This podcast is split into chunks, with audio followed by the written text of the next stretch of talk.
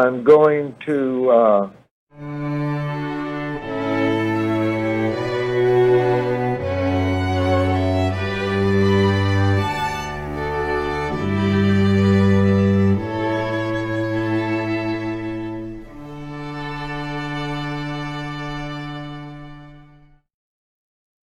Okay, we're back. We're here together, and as you can tell, it's not me alone. I'm Jay Fidell with Think Tech. It's the other fellow. Uh, that fellow. That's Lou Pugliaresi. He joins us from Washington, D.C. Uh, he's the CEO of EPRINC, which is an energy policy research tank, uh, think tank, and we're going to talk today about a program that he put on uh, where he and Jeff Kissel presented to a group in Washington. Um, uh, and that was about the subject of transportation fuels, which is so important these days. So, Lou, how did the program go uh, between you and Jeff? That's a lot of horsepower.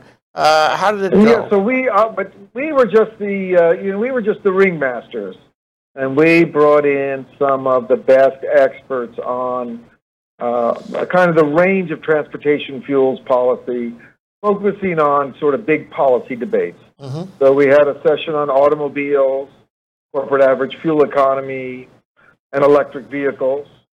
We also discussed uh, renewable fuels and uh, liquid renewable fuels like ethanol. And then we had an afternoon session dedicated to the International Maritime Organization's new rule to reduce, reduce the sulfur content in bunker fuel. Bunker fuel is the fuel used to power most of the world's big ships. Well, let's let's unpack that a little bit. Um, so right. this was a one-day conference or a two-day conference? Uh, it, it was a one-day workshop. One-day workshop. Invitation, invitation only. Of course. And I and I and I had hoped I could come, but I'm sorry I couldn't. You come. had an invitation. You did it. so, um, how many people showed up? And, and well, first let's talk about your you know, your speakers. Uh, who were they? I mean, where did they come from? What was their uh, expertise? So, so people came from like three to four categories. Uh, we had sort of the policymakers, people from the government, people from Capitol Hill. We had uh, some think tank folks. We had uh, people who are specialists in the field, like uh, Baker O'Brien, Turner Mason. They are refining engineers and fuels policy guys. We had stakeholders, uh, you know, refiners, oil company executives, things like that. We were about 50 folks. It was a, we were supposed to be a little bit higher. It was a snow day, and because there was two inches of snow, the government shut down. but still, we went on with the program. No, that's great. That's great. Yeah, I mean, I, I, you know, I think these programs are so important to bring the, um, you know, most advanced thinking together. And what was your, you yeah. know, I guess your title was uh, uh, highlights, or rather, um, mm, the future of U.S. transportation fuels. Is that what you call it? Right, and I'm just exactly, and I'm going to sort of talk because it's a little bit, of, uh, it's a little bit of well, I didn't know that. You know, people have a certain idea about what what the existing policies can and can't do, what's really happening, what the nature of the debate is over stricter or looser standards. And uh, we try to illuminate that with the facts, which is not generally where this debate takes place in the press and a lot of other forums. So, okay, so, so, so here you are, and um, you have to evaluate every fuel against every other fuel and see where it fits now and in the future. Um, this is not, this is not uh, simple. Um, and it, it, you have to look into the future to know where it'll all go. Um, so how did you approach it? How did you divide the material? So our approach, our approach always is to use what we use a, a standard public finance model. That is, we look at costs and benefits. We say, okay, is this a good idea? If it's not a good idea, why isn't it a good idea? Is the existing policy working? Should it be tweaked in some way? We sort of we try to live in the real world many people in the fuels world, like the renewable world, they live in they live in Disneyland, but we can't live in Disneyland because we have to use numbers. Okay? Well, absolutely. I mean, you know, the thing is that you, you, you know, to me, it's very interesting this kind of conference because you have government that could do this, but actually doesn't very often, and then you have think tanks like yours where you bring everyone in and you create a, you know, a collective, a collaborative discussion, and that becomes the way to policy. Uh, I mean, I think that's the way things work in Washington. yeah. They do, but sometimes it takes a long time. You know, you you might come up with something which makes a lot of sense, but that doesn't mean that's what the government wants to do. Particularly if they've been doing something else for a long time. Right. It's hard And- to change. And they have politics rather than economics to guide them. Absolutely, they have politics, right? And So- some of our presenters even have an axe to grind. You know, so we have Of course, to keep an eye on them. of course, you have to watch out for that. So um, you have you have slides and you have a, a, a progression of uh, speakers and uh, and suggestions on on this reality. Uh, why don't you go through them? Yeah, let's start. So let's start. So uh, let's start with the first slide. This just shows you our setup. This is a very typical. We do this in the uh, for liquefied natural gas and a lot of things. We try to get about fifty to sixty people around a big table, maybe some tables along the side. We keep the presentation short and we keep the discussions long. So we want basically we don't need to really lecture to the people. Most of the people in the room have a lot of knowledge, right? So they just need the kind of fundamentals to get the discussion started. And uh, we have posted all the full press. You're just seeing a few, one percent of some of the discussion in the slide, but all the all the presentations have been posted on our website for your audience. So And- let's go to the next slide. And your website is uh, eprinc.org. Yes, so anyone goes there, they can click through and get all the presentations. Okay. Okay. So this first picture is called United States, Mexico, Canada, crude oil and petroleum product trade balance. Okay. So what this tries to show is how, you know, what has happened to North America. And actually, I'll tell you a little bit about the U.S. Say between 2006 and 2008 to the present.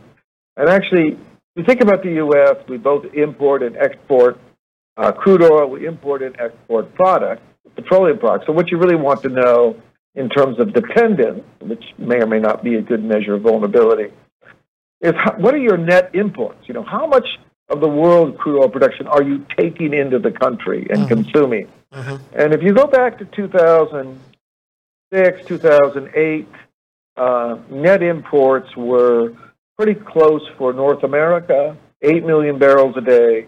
For the U.S., they were over 13.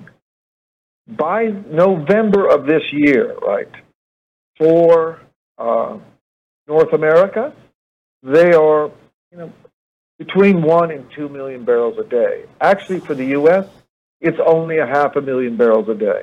So between 2006 and 2008 to the present, the United States went to a net importer of 13 million barrels a day to a half a million barrels a day. So North America has revolutionized the world oil market. And it is the reason why oil prices are closer to $50 a barrel than 100. Mm. So that's just one piece of background information. Yeah, that's very remember, a lot important. of, right, and remember, lots of policies were based on U.S. dependence on expenses and insecure imports. That world has gone away. Well, let me let me ask you Yeah, what that what does this suggest for the future? Because clearly the trend in that chart is that we are uh, importing less and exporting more. Um, and wh- where are we going to go on this? What do you expect in five or ten years? So the Energy Information Agency says between the next next 10 to 15 years, the U.S. could expand its oil production 5 to 10 million barrels a day. So we will be a major exporter to the world oil market. And we, We will will, not be- therefore import nothing. We will not be importing then, right? Of course, we will import, but we will export more than we import because these products and crudes come on different characteristics and different types, and uh, you're always solving a logis- We are a large continental landmass, so you're always solving for transportation efficiencies. But when you do the balances, we'll be we will not be a net buyer of crude oil from the Middle East. Okay, And as we will you, be as net you, contributor And as you said, we will, we will not be concerned about dependency anymore. We will not be concerned about dependency. We're not concerned now, actually. So we're so close. hmm So if you go to the next, so that's the production side. But what I think a lot of people don't understand is what, how much more. If you think about petroleum or crude oil, most of it's used in the transportation sector. So if you go to this next slide, right, you can see what has happened to U.S. consumption of gasoline. This is transportation fuel. This includes diesel as well. But what I wanted you to just take away from this slide is if you go back to 2005, 2007, the projection was that blue line, right? That's where we thought we were going. But where did we actually go? And that's the red line. And so U.S., even though the U.S., at the same time that U.S. production is surging, U.S. consumption in the primary user of crude oil, which is processed into gasoline and diesel fuel, jet fuel, our, our consumption has actually declined. So it's kind of a double whammy, right? We're producing more and we're using less. hmm And so this is another fundamental change in the energy outlook for the United States. Let me ask you this, Lou. Why? Why is this happening? Why do we not meet our own expectations? So, uh, so why do we use so much less? One is I think the fleet began to turn over. Uh, fuel efficiency and CAFE standards began to work, and we had shifts in demographics. All these things were not so easy to predict, and uh, and you know the, the future is uncertain. So and we so we got happy happy news in a way here. We're using a lot less, yeah. but we're traveling almost as much, right? Well, would you say, Lou, that uh, that uh, the advent and the increase, uh, however modest, of electric cars Uh, in the market has any significant effect on that chart? The answer is no, and I'm going to show you a chart to demonstrate that. Okay, Okay. but it's unequivocally no. Very, very interesting and So- regrettable in, in many ways. Maybe not when you see the full story. so let's go to the next slide. Okay. So this shows you, I think this is kind of interesting. This slide shows the corporate average fuel economy, U.S. fleet, combined car and truck. And you see the red line is the standard. So that's the standard promulgated by the government that says this is what the whole fleet has to meet miles per gallon, right? And the blue line shows you the performance. So from about 2012 to 2015 and a half, 2016, the automobile fleet outperformed the standard, right? hmm But after that, it is no longer out. The standard is is binding. It can. It's not producing a fleet that can meet the standard. hmm Okay. And that is a kind of fight we're having now. The administration, as a result of this, the Trump administration has proposed a new standard. And uh, if we go to the next slide, you can see that new standard, okay? And uh, the next slide shows you, I'll wait for that to come up, okay? This shows you the corporate average fuel economy 2018 to 2026 model year, U.S. fleet combined car and truck. And you see the red line that goes get that around 2020 is very steep and goes up to 46 miles per gallon, Mhm. right? Yeah. And then you see the flat red line that says NHTSA EPA proposed standard. So right now, there is a proposal by the Trump administration to hold the fuel economy standard at 37 and not move it to 46. Okay. And basically, they have decided to do this because uh, in the thousand plus page uh, analysis of the uh, regulatory impact assessment by the National Highway Transportation and Safety Administration, which is the main uh, agency regulating miles per gallon, they have said the uh, juice is not worth the squeeze. Okay, that we cannot that whatever we're going to do to get to this higher number, the cost of it is too high, and we should not do that. It would raise the price of automobiles too much. It raises safety concerns and other things. And this is the big kind of discussion underway because some states have the right to set their own standards, maybe, because there's a legal fight over that. And California wants to continue with a stricter standard. Mhm. That is going to be worked out either through negotiation or in the courts. Let me, well, let me, uh, let me ask you this, though. Yeah. Um, Yeah. This these standards were, were last boosted by the Obama administration. And um, yes. I suppose that uh, the automobile makers were not thrilled about that, um, but they, they did not have any, uh, any uh, effect of changing the standards during the Obama ma- administration. And it's, well, I it's think it they who are calling for this reduction in standards now, am I right? You're absolutely correct. It's even better than that. And 2000, and the, eh, when we had the financial crisis, when President Obama entered the presidency, right? Uh, the companies, one company, particularly General Motors, needed to be bailed out, and the companies were generally in pretty bad shape.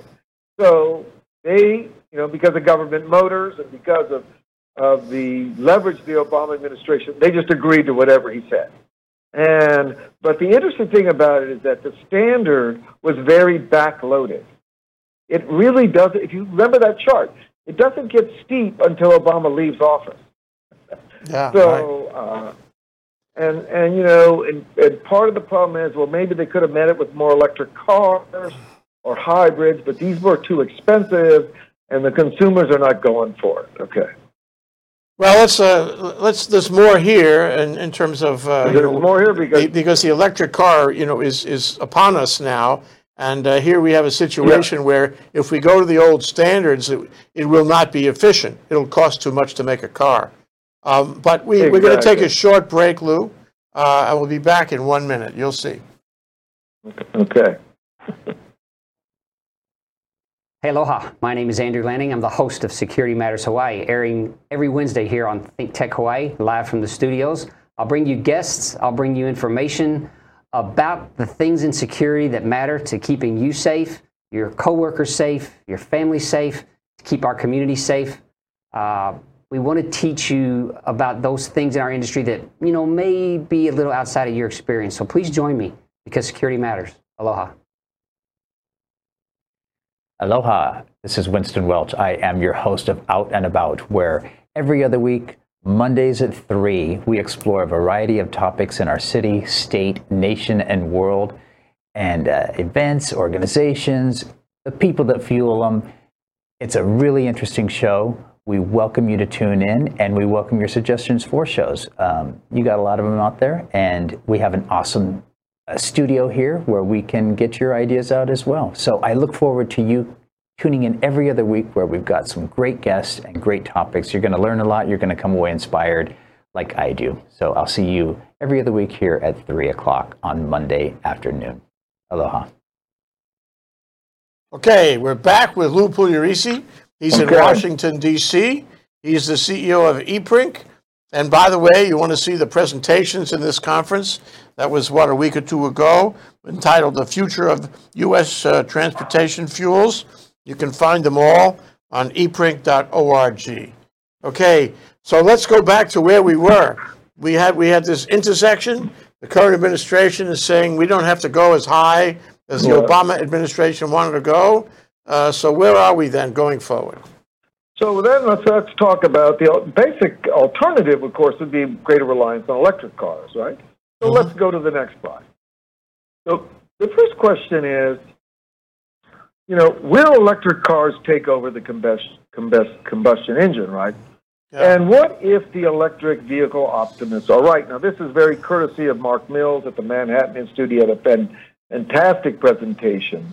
And you can see from this chart here the number uh, of cars uh, per thousand people uh, in the U.S. And you can see here that if you go back to like 1900, right, and compare the growth of automobiles, EVs, right, Mhm. with uh, cars, it- when cars first came, and they, you know, they're growing actually, actually growing faster than when cars were first introduced. If you see in the lower left-hand corner, right, at least per capita, right, and uh, and and basically, so one of the things you have to ask yourself is, you know, okay, what's the limit? What's the limit calculation look like? So if we had 100 times the EV growth that we had in automobile growth, right? How much oil would it actually displace? And actually, only would displace about 10% of world oil. And people forget, right, that we went from horses to cars because they were 10 times safer and 100 times more useful. Mm-hmm. Okay. That's why we did that. Okay. So that so you know EVs have a kind of certain appeal, but they're not going to wipe out petroleum use, right? So the oil guys don't need to go in. But let's take a look why. If we go to the next slide, why batteries will never replace hydrocarbons, right? This is the And big is really question. This is the one that catches Right. your eye. This is really important. All you people out there, take notes on this one. Yeah. So the question is, why will batteries never replace hydrogen? First, a 2% improvement, right, in an internal combustion engine is about equivalent to a 20% improvement in battery. And remember, it takes 100 barrels of oil equivalent, right, to fabricate one barrel of oil equipment in a battery, okay? So the amount you have to, the amount of energy to make a battery is colossal, right? And you can see here that um, if you look at the energy density per, uh, you know, by weight, you can see that uh, uh, oil is up at, at a density of about 10,000 uh, megawatts per kilogram, and you can see where lithium batteries are. Right? So this is a big problem. The ener- yeah, people can make the batteries work better. They might maybe even double their stuff, but they're they're they're just very expensive, energy intensive, to, energy intensive to make. Well, given that analysis, and, and imagine uh, an advocate for electric cars or hydrogen Right. cars, and if you if you if you don't mind, Lou, make yourself that advocate. Somebody who's advocating for electric and hydrogen cars. Well, I don't. I did have an electric. Unfortunately, we don't have enough time, but I did have the presentation from a group called SAFE, and it's on the website. I recommend you look at it. I don't think they were very well thought out because, uh, you know, Mar- Mark's pretty hard-headed. But if we go to the next slide, I think there's another issue that no one wants to talk about, right? And this is called magic battery. So basically, if you believe in these stories about uh, batteries beating hydrocarbons, you have to believe in magic because you can't get there from physics. But I thought the interesting thing is what you know how much uh, how much material do you have to mine, right, to store one pound, the equivalent of one pound of hydrocarbon, right? You actually to do that and making a gigafactory, a Tesla gigafactory, or something, you have to mine 1,000 pounds of material, right, to get the equivalent of one pound of a hydrocarbon. So that's a huge, also a huge environmental load on uh, communities, on you know the, the environmental consequences in dealing with uh, all these materials when you mine this, all, all uh, you know the cobalt, nickel. So I, I think people don't really spend a lot of time thinking about this. They just look at the pretty Tesla and say, "Oh, it must be good for the environment." Well, everything comes with an environmental cost. Sure, but let me And, let me uh, offer you this. Um, so when Yeah. I when I am mining material for a battery, I'm mining it Mhm. once. I'm once. Um, then when I charge the battery? I can charge it thousands of times. Is that built into I that don't know if chart you also? charge thousand. You have to. Well, I, I don't think it, it has a. I think that just shows what it takes to make the battery. Now, it's true that um, you might get a certain life cycle of the battery. But batteries don't last forever; they wear out. Oh, You're going to have to replace them. True. Okay. In fact, so let's go to the next chart because this one may help you understand why why electric car sales are not taking over the world. Okay. So the answer, so the state of electric cars is not so. If you look at the new car sales, right, in 2017 for the United States, the EVs represented 1.18 percent. Right. Mhm. They were just about one percent of the total vehicle market. Yeah. And this is with the massive subsidies. Seventy-five hundred by the seventy-five hundred dollars by the federal government. Sometimes that much or more by different state governments. Uh, we have one interesting experiment. Uh, the state of Georgia eliminated its subsidies for electric vehicles, and uh, EV sales in Georgia virtually went to zero. Okay. Interesting. Yeah. Okay. So let's go to one more. Now, so the question, one question is, we go to the next slide. We've got a picture there of the, uh, let's see, eponymous and uh, ubiquitous uh, Tesla, uh, Elon Musk, right? And so the question is, this was from the Institute of Energy Research. It was a great presentation. The, the, the primary driver of electric vehicles so far has been uh, subsidies. And from 2011 to 2017, tax expenditures for the EV tax credit, just for the federal government, was about 2.2 billion dollars, and the stimulus package provided over 5 billion in you know infrastructure support. So the electric vehicles have had a lot of support, and, and under the law, when any individual manufacturer reaches 200,000 units, his federal subsidy begins to decline. So now the people, a lot of folks in Congress say, well, you should make it bigger, right? But there is some resistance for that. Mm. Yeah. Mm. Okay. And then, you know, the, I, I just wanted to get to one more, uh, and then the final slide here is when we looked at uh, marine fuel, right? And I think this is very in- interesting if you get to the final slide.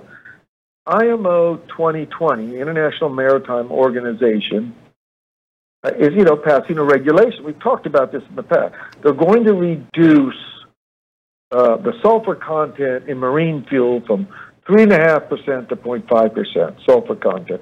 And in fact, this is probably a good idea. It might be a little expensive, but getting sulfur out of the atmosphere is the main, uh, uh, you know, uh, generator of something called PM 2.5, particulate matter, which is not good for visibility, not good for human, uh, con- you know, breathing.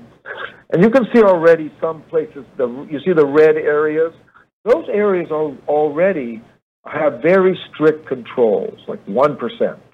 I mean, that's one tenth of 1% sulfur. So uh, the U.S., parts of Europe, even China, uh, and uh, you know other parts of the world are, are already restricting the coastal areas.